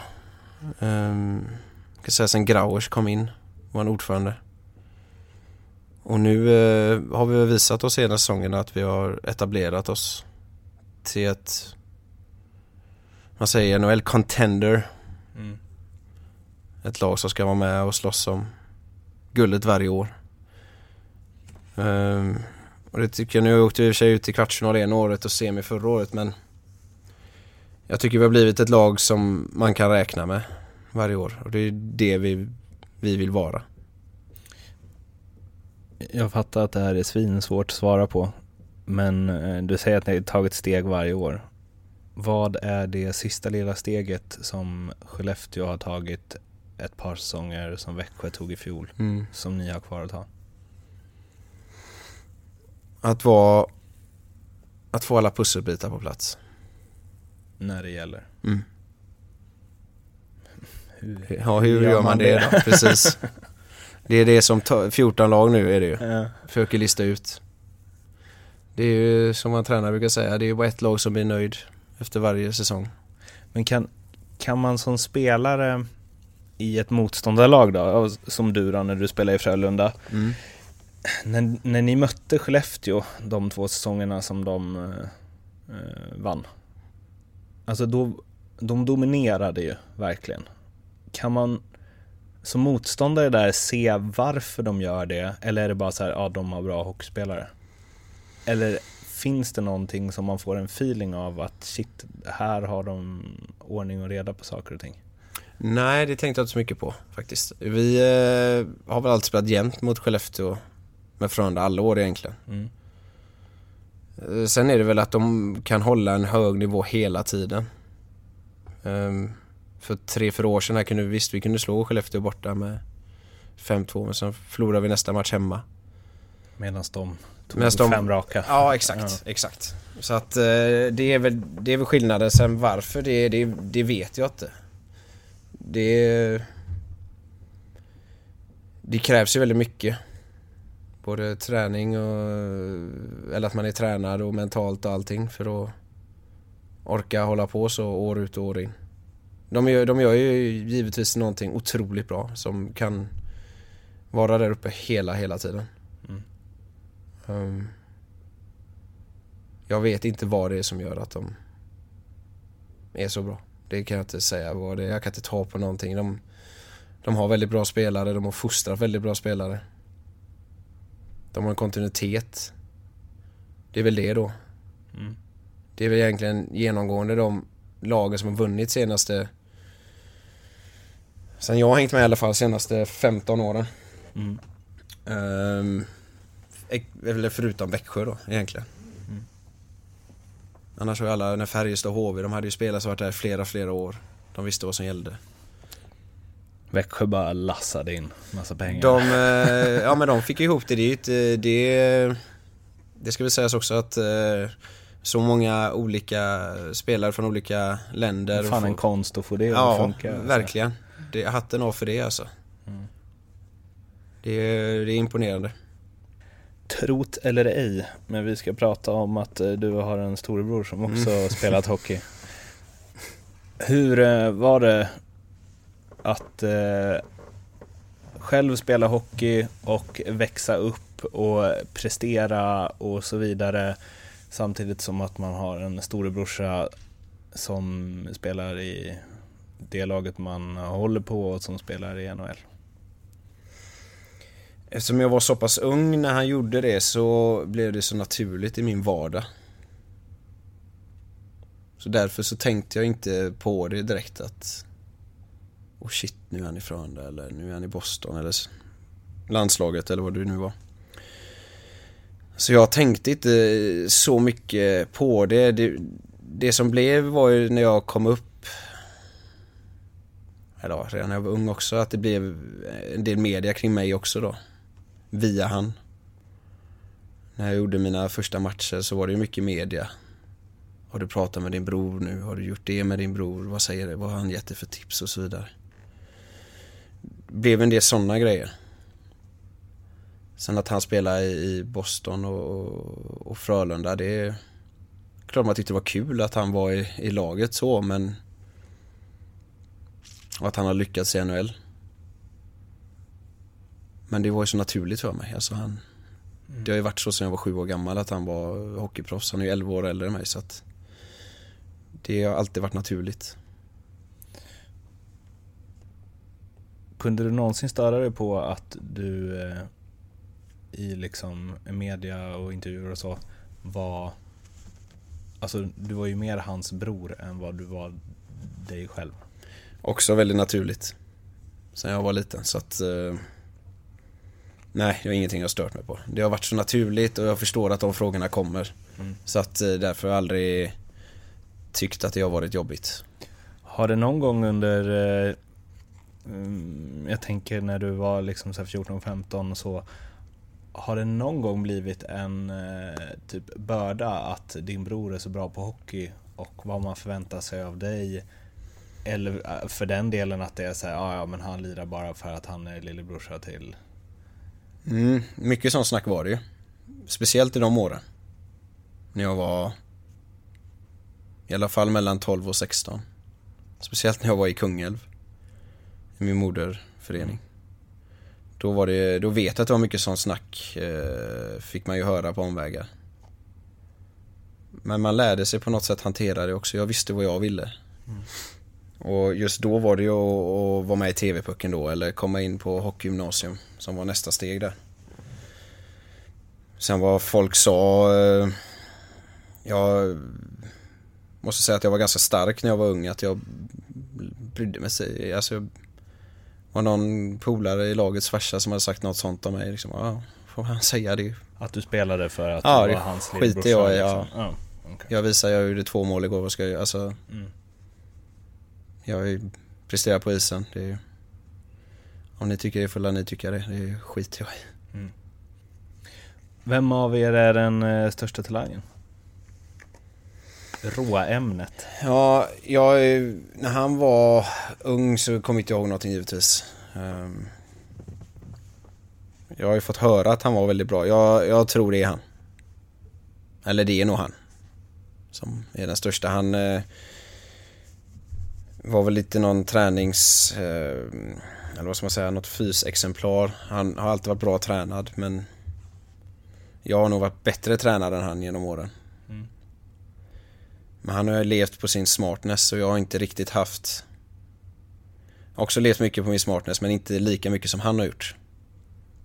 Han presterade i NHL när han vägde 78 kilo och på den tiden alla vägde 110.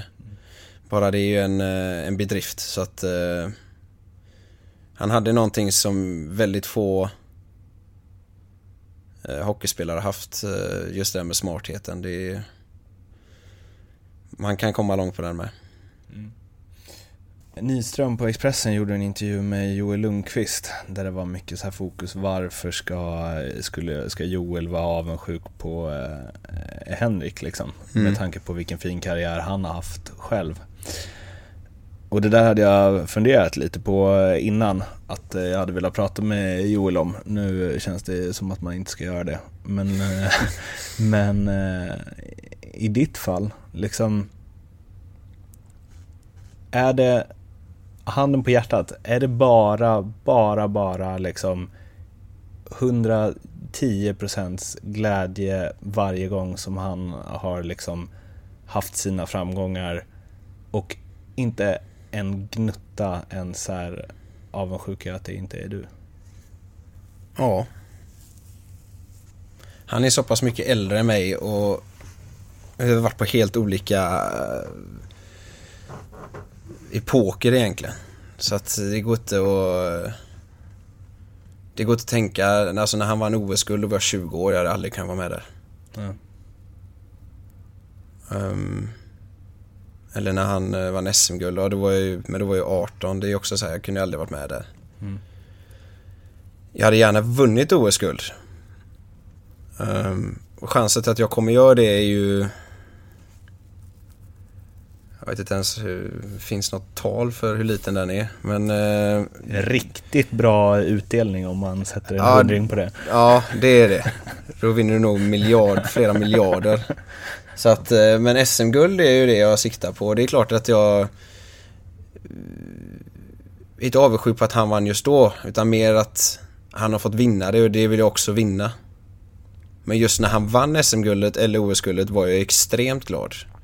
Dels för att han spelar i två lag som jag håller på extremt mycket, svenska landslaget och mm. Frölunda. Så att jag blir ju glad egentligen för hela lagets skull. Och sen plus att han var med i, i de lagen också givetvis. Så att eh, aldrig känt en avundsjuka på att han, nej det har jag faktiskt aldrig gjort. Tror du att det hade kunnat vara blir jäkligt spekulativt men jag tycker ändå det är intressant. Eh, tror du att det hade kunnat vara annorlunda om, det, om ni hade varit tvillingar liksom? och gjort allt samtidigt hela tiden. Jag tänker så här, om Daniel ja. hade varit svinbra och Henrik inte.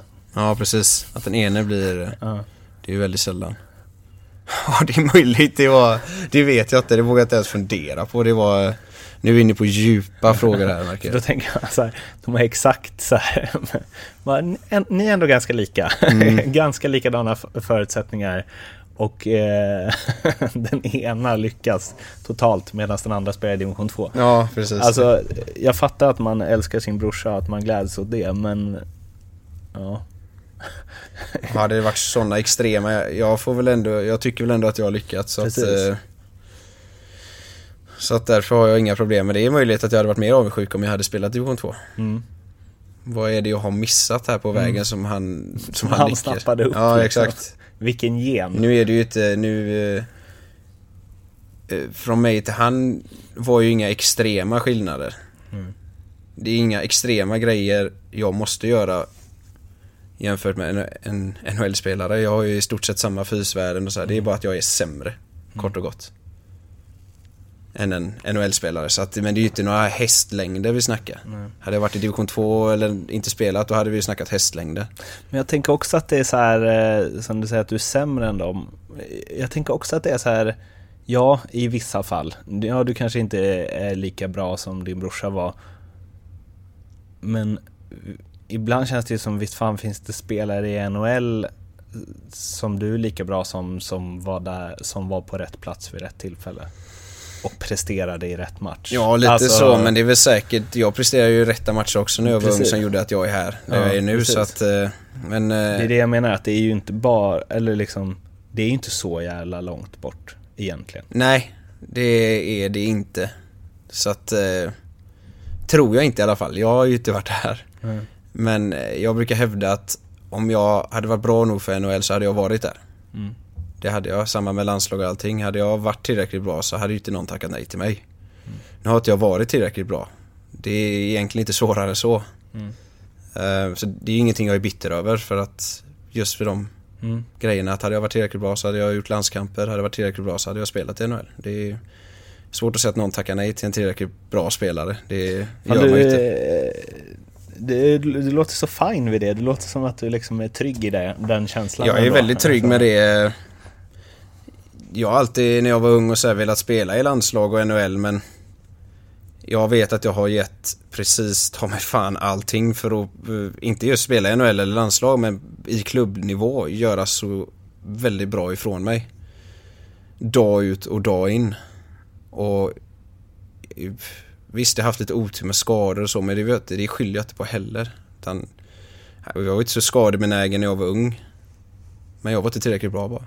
Det och det är jag väldigt fin med. Det, jag trivs jättebra med att spela i Frölunda eller i Timrå förr och kan leva på det. Det är fantastiskt tycker jag. Extremt många som inte kan göra det. Som hade Exakt. velat göra det. Ja, så att eh, jag är väldigt tillfreds med hur mitt liv ser ut och min hockeykarriär ser ut.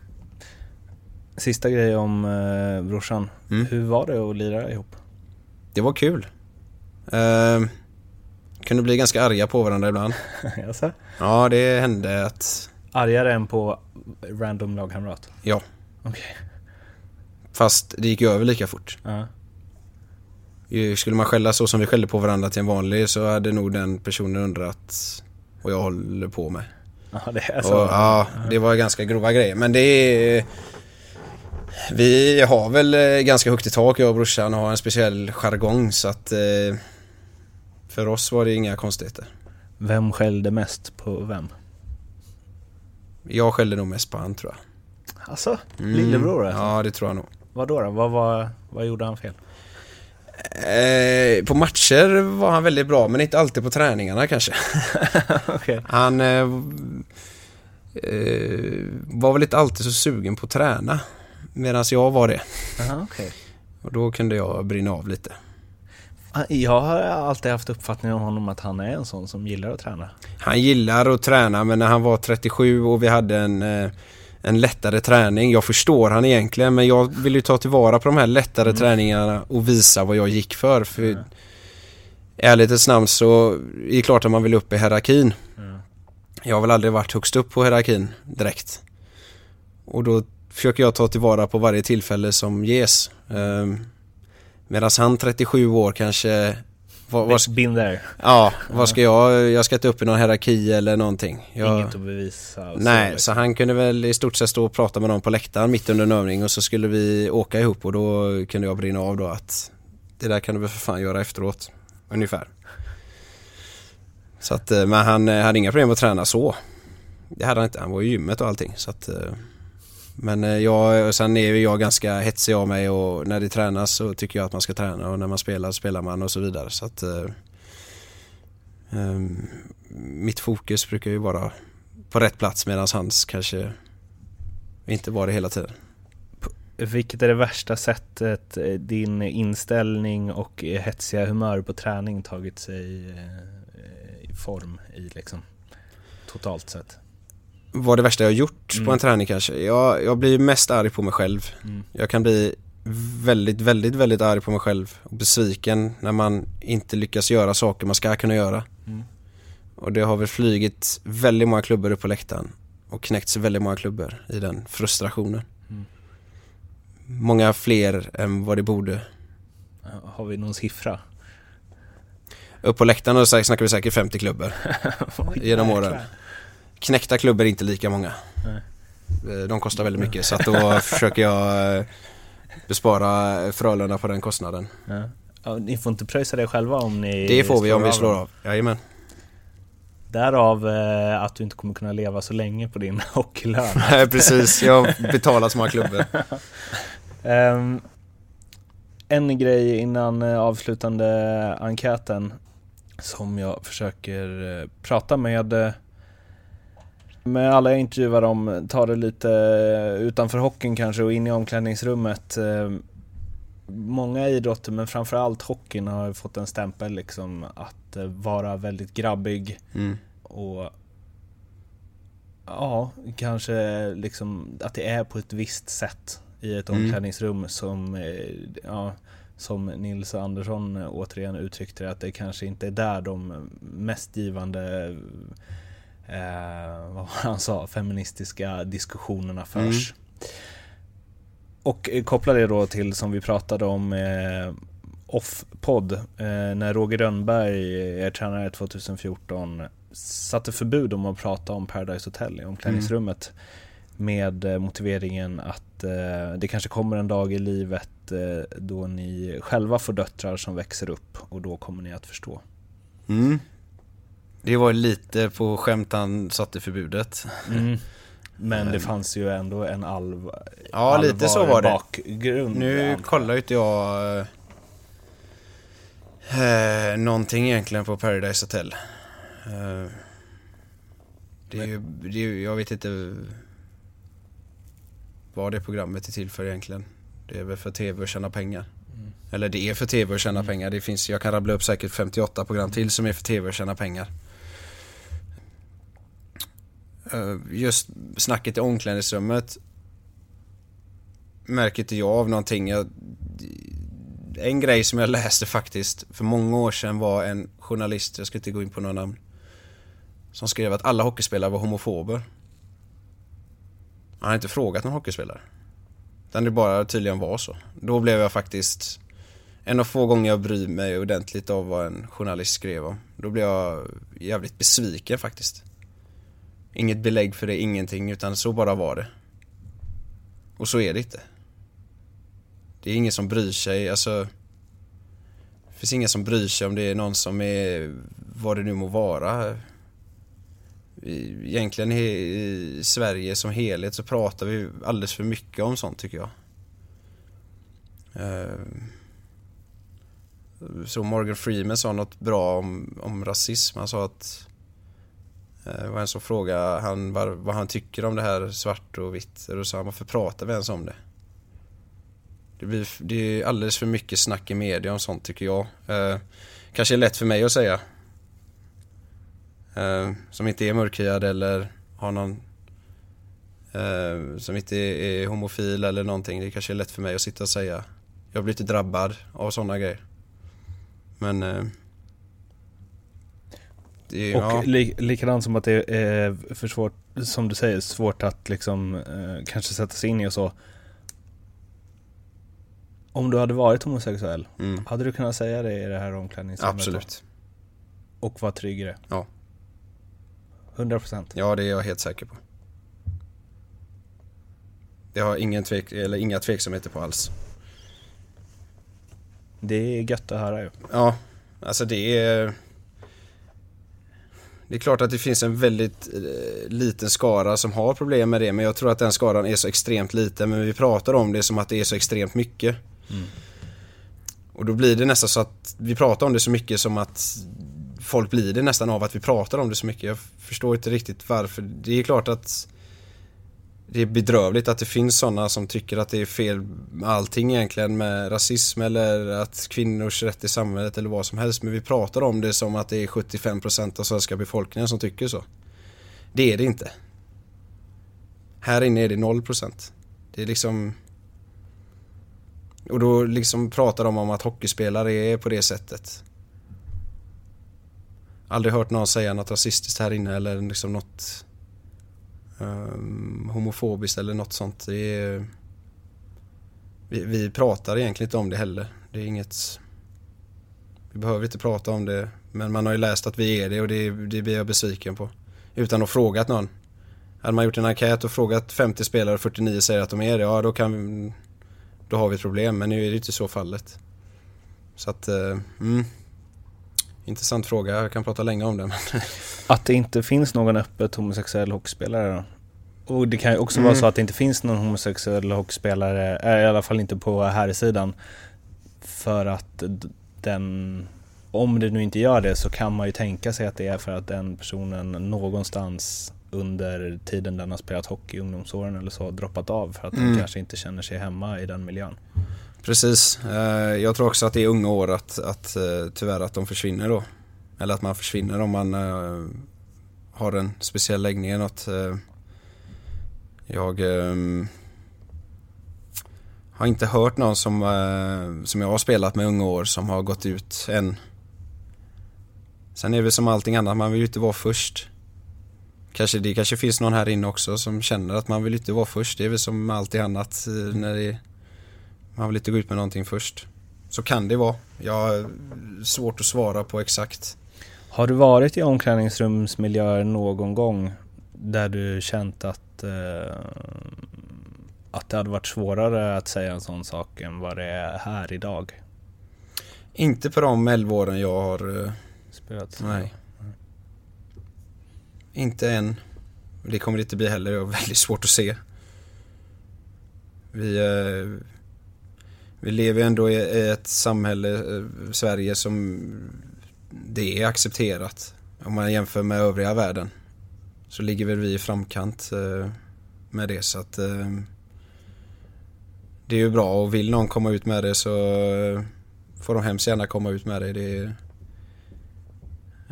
Det är ingenting som bekommer mig om vem som är vad. Det, det som bekommer mig är vad de presterar på isen. Sen skiter jag fullständigt om de, om de har en pojkvän eller flickvän eller vem de eh, röstar på i valet eller det, det bekommer mig faktiskt inte. Det, och jag talar för eh, extremt många när jag säger de orden. När eh, Roger Rönnberg ändå satte det förbudet, även om det kanske inte var ett förbud, men det som han sa där, det kanske kommer en dag i livet när de själva får döttrar som växer upp och då kommer de att förstå. Mm. Jag tolkar det som att han tycker att eh, jargongen eller sättet som det pratades om tjejer på i omklädningsrummet inte Mhm. var okej. Det var nog inte, det är nog jargongen som är i eh, Paradise Hotel som inte han gillar tror jag. Okej. jag vi, eh, eller när jag har hört folk prata om Paradise Hotel så pratar de mer om vem som ska åka ut eller vem som ska vara kvar. Mm. Inte om eh, det är någon tjej eller kille som har gjort något speciellt. Eller jo, så kan det ju vara, men inte just om tjejer då. Mm. Hur de är i, det har jag inte hört något speciellt om så. Det kan jag inte säga, utan det är mer allmänt om Paradise Hotel då, eller det är, det är inte bara det programmet som florerar utan det kan vara andra Mm. realityprogram. Enkät, avslutning. Yes. Den bästa du spelat med, Niklas Andersson. varför då? Han hade allt, i stort sett. Det. Fan vilken hockeyspelare alltså det var. Det är helt sjukt vad han kunde göra med en puck och, och hitta lägen, komma... Kunde gå in först i närkampen med de som var två huvuden högre och ändå komma ut med pucken och... Nej, det var fantastiskt att spela med han och det, han var ju min idol. Han är ju från Ytterby där jag är ifrån. en liten håla på 6000 personer. Så det var ju min idol när jag växte upp. Han är ju 15 år äldre än mig. Och så fick jag äran att spela med honom två säsonger. Det var stort. Den bästa du har mött? Och då inte så här vad, vad den personen har för eh, CV utan där du har känt att det här är den tuffaste spelare som jag har mött. Oj. Jag har ju mött Foppa en gång. Men det var ju en gång. Och då snackar vi mer på CVt än... Mm. Det är svårt att inte nämna han nu. Mm. Jag hade några jätteproblem med uh, Zuccarello när han var i Modo. Jag skulle markera han varje match. Och jag kom fan inte åt han alltså. Och han hånade mig varje gång också. alltså gjorde han det? Han var ganska less på mig att jag åkte och jagade han. Ja. Men eh, det spelade inte stor roll att jag jagade han för han gjorde sina poäng ändå. Ja. Han eh, skulle jag nog säga var den jag, som var tuffast att möta för han var så liten och han var orädd. Så han gick gärna in i situationer. Ofta, ibland när man möter mindre personer så blir de rädda, när, eller rädda, men de aktar sig lite. Mm. Men det gjorde aldrig han. Ehm, och han och det störde mig också att han inte gjorde det. Så att jag kom liksom, han gick in först i situationer och hittade pass och allting samtidigt. Och det spelar ingen roll hur hårt jag tacklade han eller jagade han. Han fortsatte hela tiden ändå. Så att, ehm, och gick oftast vinnande. Ur eh, våra möten om man säger om mot han så att, ehm, jag får säga han. Du är alltså inte förvånad över att han är där han är? Nej, inte ett dugg. Det måste ju också kännas skönt. Att det är, så här, det är fler än du som hade problem där. Ja, precis. Jag var nog inte ensam med som hade problem med han. Det hade varit värre om man hade lirat i Borås nu. Ja, precis. Det hade varit liksom din kryptonit.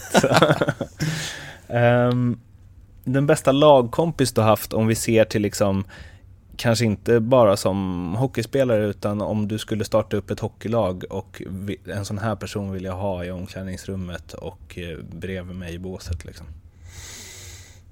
Åh, shit vad många jag kan räkna upp där. Johan Bagan Andersson tror jag.